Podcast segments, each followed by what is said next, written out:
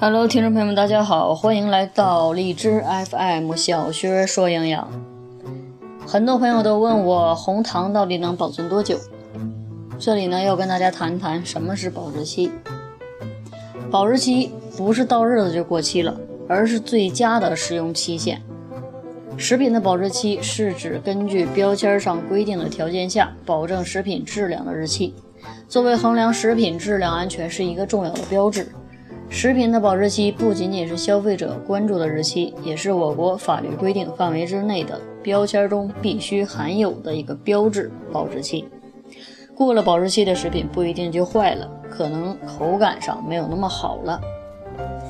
关于红糖的保质期，目前国家针对红糖的标准还没有出台，特别是对传统方法制作的红糖，如果购买的是传统工艺制作的红糖。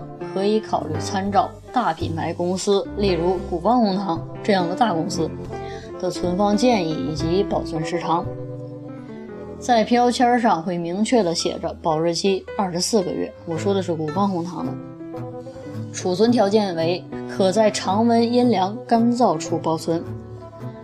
对于认为红糖过了保质期不能食用的观点，主要还是对红糖的原料有担心，因为红糖的原料是甘蔗。甘蔗如果发生霉变，会引起中毒。不过，只要是购买正规厂家生产的红糖，还没有必要太担心。